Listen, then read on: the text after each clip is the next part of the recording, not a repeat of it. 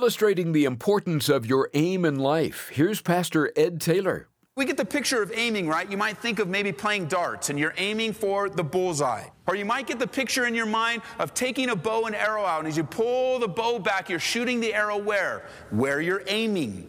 Do you know there's an aim for your life too? That God has an aim for your life. And if you haven't chosen to aim yourself in the direction that God has for you, then you're going to continue to wander around. Continue to feel as if you don't have any purpose in any direction because you haven't chosen to aim yourself. This is amazing grace. This is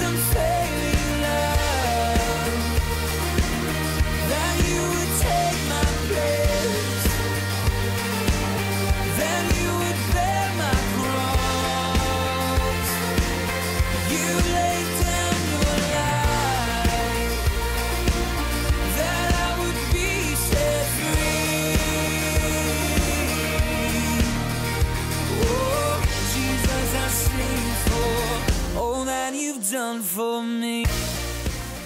C.S. Lewis famously said, If you aim at earth, you'll miss heaven.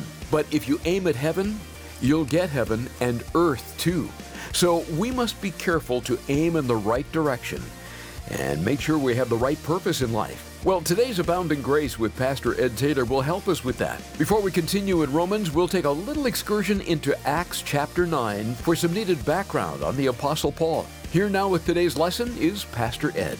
Well, Paul knew what his calling was in life. There was no question about it. He was called to be a preacher, and what did he do? He preached. Everywhere he went, he preached the gospel. He preached it in synagogues. He preached it in marketplaces. He preached it to friend. He preached it to foe. Paul knew what he was called to do. I asked you to open to Acts chapter 9 because it wasn't always that way. You see, Paul, before he was saved, he was Saul of Tarsus. And Saul of Tarsus was a Christian hater. He hated the church, he hated Christians, and his life was consumed with hatred to the point where his desire was to wipe out Christianity single handedly. And he was on his way to Damascus, and we pick up in verse 4 as God met him right where he was at, because that's what he does. God meets us right where we're at. I mean, some of you right now, like you know that your life is not right with God. You know that you haven't been walking with Him. You know you don't have a relationship with Him. And let me tell you something God's going to meet you right where you're at right now. Be open to the work of the Spirit. So here's Saul of Tarsus. God meets him right where he's at. And Saul falls to the ground and heard a voice saying to him, Saul, Saul, why are you persecuting me? Just a side note, which is real interesting, is that Saul was persecuting the church. He was coming against believers. But Jesus took that very personally because we belong to him, we abide in him. You know, the things that you're going through right now, Jesus takes it very personally. The things that you're facing right now, He takes it very, you got some persecution going on in your life, Jesus takes it personally and He's there for you. So I thought that's interesting. Verse 5, and He said, Who are you, Lord? And the Lord said, I am Jesus, whom you're persecuting. It's hard for you to kick against the goads. So he, trembling and astonished, said, Lord, what do you want me to do? And we'll just stop there. Two great questions to ask Lord, who are you? And what do you want me to do? Very important questions to ask if you haven't already asked them. I mean, they're really questions that get asked along the way as we grow in grace. God, who are you? I want a fresh revelation of you. I want a, a fresh, I want to go back to my first love. Who are you, Lord? And what do you want me to do? If you ask those questions, God will answer them. Who are you, Lord? What do you want me to do? You know, it's a sad thing to watch so many Christians wandering around as Christians no real purpose, no real direction. They don't really know what they're supposed to do. And, and they go from one wandering to another. You know, it was before they were saved. Before we were saved, the Bible says we were wandering aimlessly. We didn't know where we were going. And, and for many of us, we know exactly what that means. I mean, we were just wandering around, doing our own thing, not really caring about God, you know, doing all kinds of things that were hurting us, living in sin. And what I've noticed though is that I've seen people wander, go from wandering around in the world, then they become Christians, but they keep wandering around. They're not willing to ask God the question, not only who are you, Lord, but what do you want me to do? You need to know what God has called you to do. I mean, you remember our studies in Romans chapter 12 present yourself a living sacrifice. And then through the rest of that chapter, what do we do but pause at every spiritual gift? So that you would know your spiritual giftings. Every believer has been given at least one of those seven spiritual gifts in Romans chapter 12. What's yours and how are you using it? God, what do you want me to do? Knowing the will of God is so important for our lives. And we see too many Christians just wandering around. They were wandering around in the world, and now they're wandering around as Christians with no real purpose, no real direction. Sometimes it's because we don't ask the questions, but sometimes it's because we ask the questions and we don't like the answers. Hey, who are you, Lord? And he just gives you this beautiful revelation of himself and his word. And then you say, What do you want me to do? And when he says, This is what I want you to do, your answer is, What? You want me to do what? It happened to Saul. Notice this same chapter, chapter 9, jump down to verse 15.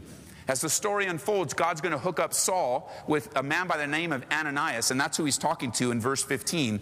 The Lord said to Ananias, Go, for he, speaking of Saul, is a chosen vessel of mine to bear my name before Gentiles, kings, and the children of Israel. Great calling, right? If that was to stop right there, we'd be totally encouraged. Oh man, Lord, you're going to use me to reach people? You're going to use me to share the gospel? I'm going to reach the Gentiles? I'm going to reach the Jews? Yes, I'm ready to go. Verse 16. For I will show him how many things he must. What does your Bible say? Yeah, for my name's sake. And then we hear that and go, What? You're going to call me to suffer? Can I ask a question again, Lord? What do you want me to do? Well, you're going to suffer for me. What?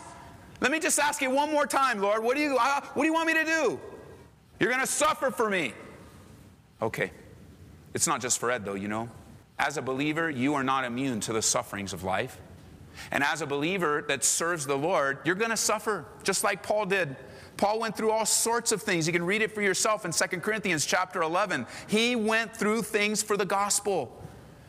You know, maybe you've heard the voice of the Lord, but you will not obey him. You don't want to do that. You want to obey him. You want to be in a place of submission and obedience to the will of God. You don't want to get too far ahead of him. You don't want to get too far behind him. You want to be right there close to him. So, with that in mind, pick up with me in Romans chapter 15. We'll just pick up where we were last time for way of context. Romans chapter 15, verse 17. He says, Therefore I have reason to glory in Christ Jesus in the things which pertain to God. For I will not dare speak of any of those things which Christ has not accomplished through me, in word and deed, to make the Gentiles obedient. In mighty signs and wonders by the power of the Spirit of God, so that from Jerusalem and round about to Illyricum I have fully preached the gospel of Christ. And so I have made it my aim to preach the gospel, not where Christ was named, lest I should build on another man's foundation, but as it is written, Verse 21 To whom he was not announced, they shall see, and those who have not heard shall understand. So I love this with Paul as we pick up in verse 20.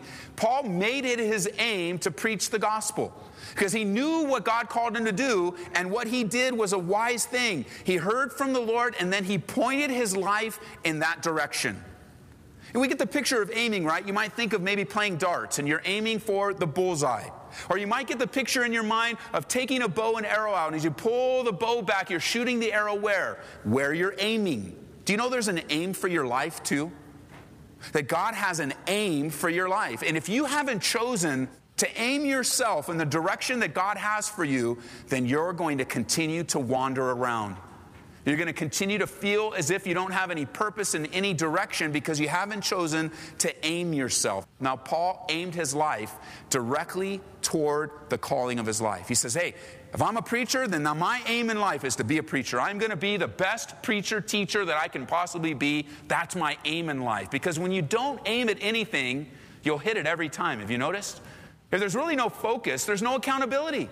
When there's really no focus, then if you never do anything, then it's no big deal because you weren't trying to do anything anyway. But when you have an aim, there's immediate accountability, there's immediate direction, there's immediate structure. And when your aim is the very aim of God for your life, you're going to hit it every time.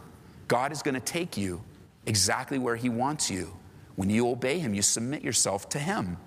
Now, okay, so maybe your aim in life isn't to preach the gospel around the world. Because when you look back at verse 19, when he talks about all around about Illyricum and Jerusalem. That's about 1,400 miles that he went. He didn't have the modern day travel. I mean, this was some serious stuff that he did. But you say, hey, Ed, I can't really relate to Paul because, like, my calling's not a worldwide preacher. Well, okay, because there's only one Paul. You read through the scriptures, there's not two Pauls, there's not four Pauls, there's only one. When you think of some great evangelists, you know, you think of Billy Graham, there's only one Billy Graham. There's not three, there's not a hundred of them, there's only one.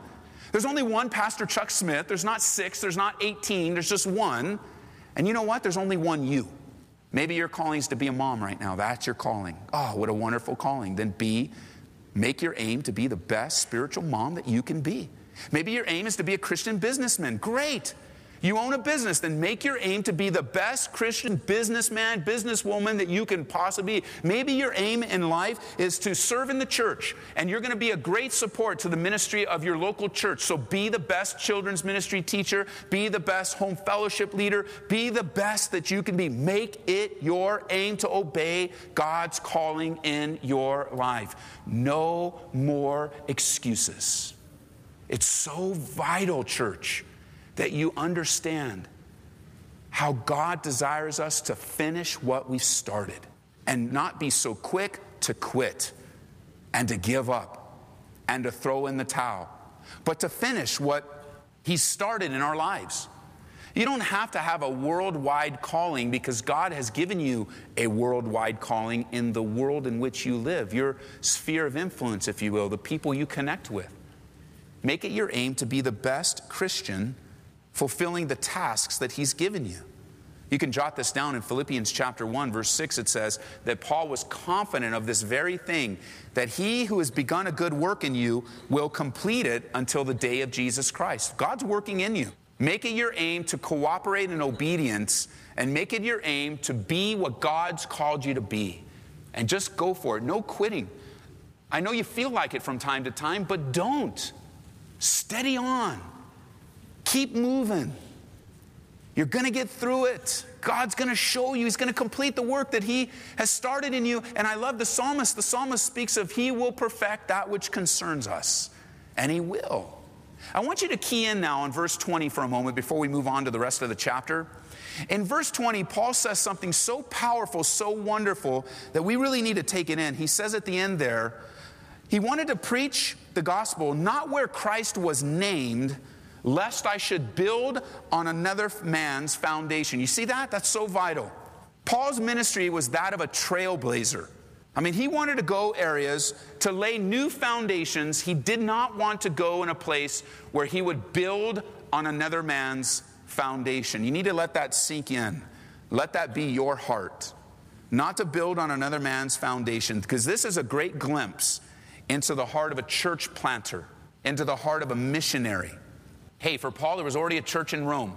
He wasn't interested in going in and trying to do something new there in Rome. There was already a vibrant church there, already taking care of the city. He was going to go and encourage them, talk to them. He wrote a letter to them, but he was going to move on. He already had. He wasn't even involved in the church plan in Rome. But he received them, fellowship with them, and he was going to visit, but move on. And, and in marking verse 20, I just want you to know the kind of power it has in a life. This verse, verse 20, is one of the main reasons why I'm in Colorado today. Why God brought us here from our home and our families and our church family in Southern California. You see, when we were praying about planting a church and we were praying about what God was going to do in our lives, we were praying with a couple other families. At the same time, we had a very vibrant home fellowship. Pastor Jeff always encouraged us to open our homes, and, I, and we did. Marie and I opened our apartment. We started a home fellowship there, and it just grew like crazy. We had to move out of our apartment. You know, the kids are banging the walls and running around, and there's so many kids and so many people that we had to find a larger house and a larger house. Before you know it, our prayers started to change, and my prayer was, Lord, do you want me, is this your will for my, do you want me to start a Sunday morning service with this group of people? Is that what you call me to do? I'm not sure. I don't understand. What's going on? And each time I would pray that, God would bring me right back to verse 20, and the answer would be no, Ed, I don't want you to build on another man's foundation.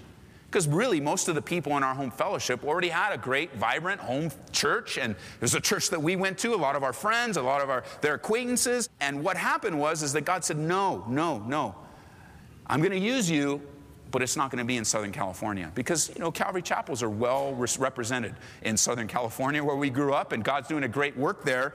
He put it in my heart that we needed to go somewhere where Christ was not named, where there wasn't a ministry like Calvary Chapel, is how it would translated to us.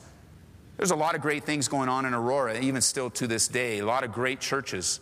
But God really wanted us to come to a place where there wasn't currently a Calvary Chapel. And He led us here to Aurora, because that's what we've been taught.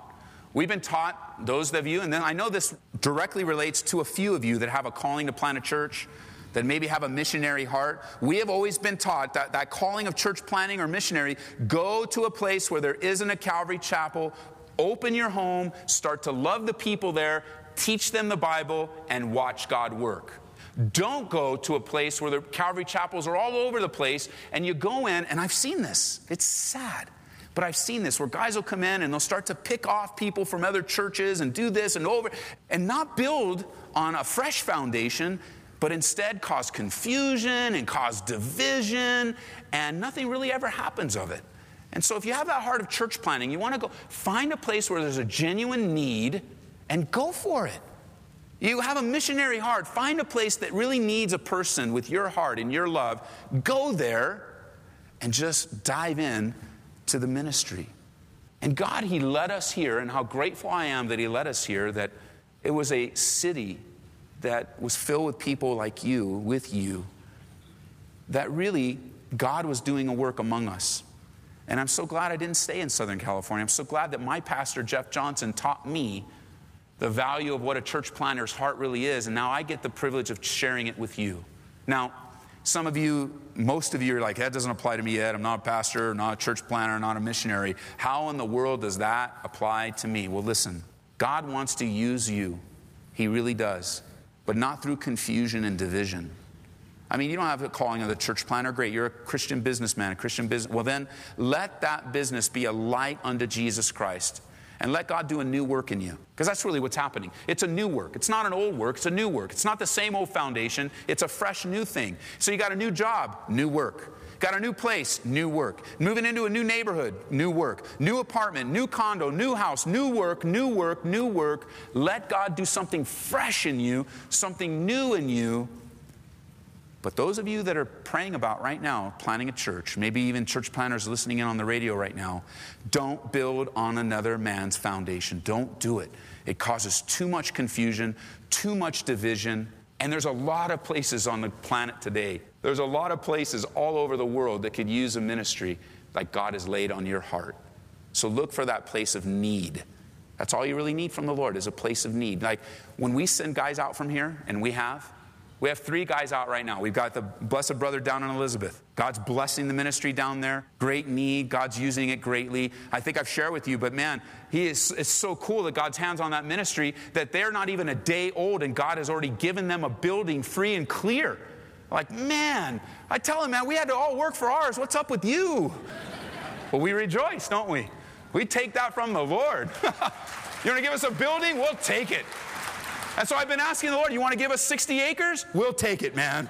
Just, just give it to us. And then we got the brother out in our Vermont, you know, our, the former leader of our junior high. I just got an email from him, got a note from him, actually a Facebook note from him that said, "Hey, I'm out in Vermont. We got, we've seen one salvation, one rededication, and the Lord's led us to minister to three families. Let me tell you, that's a great beginning. And then there's old blessed Ben. Remember him suffering for the Lord in Hawaii? Yeah, we sent him out too, and God is using him to do a fresh work, and they're outgrowing the facility that they're in already, and God is moving. And so, if we send you out, the encouragement for us is hey, don't build on another man's foundation. Don't do it. You go, but Ed, but I can. I know you can. I know you can. That's why we're saying take verse 20 to heart. Don't do it. It's not worth it. Just go out and let God do something crazy in you to a new place with a new heart and a new work. And I love the fellowship that we have among Calvaries here in Colorado. It's one big family. Now, we have fellowship with many churches, many pastors in this community, but there's something sweet about the fellowship family of Calvary Chapel. There's something sweet there that we, as we are like minded in the ministry, there's just so many cool things that are happening among the Calvaries. Now, there's a lot of things. I meet with pastors from churches in town all the time. I love it. We have lunch together. We talk about what God's doing. There's a church right up the street. I just had lunch with the pastor, just moved from California. God is doing a great work in his heart. I know God's going to bless that church. I had, I had an opportunity to teach at a leadership retreat for another church in Lowry. God's doing great things in them. We are in fellowship, and God's doing wonderful things. But there's something about the family of churches known as Calvary Chapel. There's just something sweet when there's unity among the brothers, there's unity in the, it's just really cool. And you know, we don't want to build on another man's foundation. We want to see something new. We want to see something fresh. We want to see God do a new work. And so, just so you know, verse 20 played a large part in my life, of me and my wife being here and my family, that the, he just made it clear. He made it clear go somewhere where there is no Calvary, and that's how we showed up here. Back to Romans 15, verse 22. Paul says, For this reason, I also have been much hindered from coming to you. But now, no longer having a place in these parts, and having a great desire these many years to come to you, whenever I journey to Spain, I shall come to you, for I hope to see you on my journey, and to be helped on my way there by you, if first I may enjoy your company for a while. So he wants to go there. He said that in chapter one. He wants to visit them, he wants to be encouraged with them, he wants to find a place of refuge and refreshing there, and, and he wants to, to help them. He wants to encourage them. Notice verse 25. But now I'm going to Jerusalem to minister to the saints. For it pleased those from Macedonia and Achaia to make a certain contribution for the poor among the saints who are in Jerusalem. And it pleased them indeed, and they are their debtors. So he's going to bring a gift. Remember in the early church, it exploded in Jerusalem. Thousands of people get saved at one time. And they were so excited about being Christians that they decided, hey, why don't we sell everything we have? We'll lay it at the apostles' feet, and the apostles can distribute it as they have need. And we'll just kind of live in this communal society, excited with one another. And, and for a while, it seemed to bear fruit. It seemed to bear fruit. Except that, remember, there was that division among the widows that started. And eventually, what we learn is, is that that decision ended up financially ruining the church in Jerusalem. Because one thing you'll never find, you won't find the Bible ever telling them to do that anywhere. You never read of them praying about it. You never read of God telling them to do it. You never read about it. was a good idea, but it wasn't led by the Lord, which you need to be reminded hey, a man plans his ways, but what? The Lord directs his steps. And so you can even have really good plans, but if God's not directing you to do it, don't do it. Pastor Ed Taylor on the necessity of being led by the Lord. There's more to glean from this very practical message of Scripture, and we'll do just that next time on Abounding Grace. If you joined us late or would just like to hear this message again, turn to aboundinggraceradio.com, or you can listen through our app too. Search for Calvary Aurora in the App Store or Google Play. Pastor Ed, we have a timely resource to tell our listeners about. I'll let you have the honors of describing it today. Larry, with all the racial tensions and divisions that have been with us for a long, long time, and now just the recent ones where injustice and unfairness and prejudice has taken center stage in our culture, we as believers want to be able to walk into the we don't want to avoid these things. We want to walk into them for the sake of building a bridge. And our pick this month is the third option by pastor miles mcpherson and he does just that. He gives another option. He gives an option. Like remember he, he uses joshua uh, in and when joshua was out walking around considering jericho uh, this angel of the lord we know as a pre-incarnate appearance of jesus appears to him and he and joshua says whose side are you on? And times like this with division and difficulty there's that pressure to pick a side and the answer from the angel of the lord is very instructive. No i'm here to represent God. And as we step into these difficult situations, we want to represent God. And as he writes, even as the church has been affected by racial division, with Sunday now being the most segregated day of the week, Christians who are called to love and honor their neighbors have fallen to culture's trap by siding with one group against an, another, us versus them, cops versus protesters, blacks versus white, racists versus the woke. And the lure of choosing one option over another threatens God's plan for unity among his people in Christ. Got to get this book. We went through it as a staff, super challenging, super hard. Uh, to, to really lay yourself down and be used by God, but get it. The third option, Miles McPherson, get it from us and support the ministry, or get it from somewhere, but go through it and let the Holy Spirit train you to use this crisis and any future crisis as a bridge building opportunity for the gospel of Jesus Christ. Request the third option when you support Abounding Grace with a gift of $25 or more. Call 877 30 GRACE and we can process your order right away. Tell a friend about these daily studies, and then be sure to join Pastor Ed Taylor next time for more teaching from Romans. That's right here on Abounding Grace. This is amazing grace.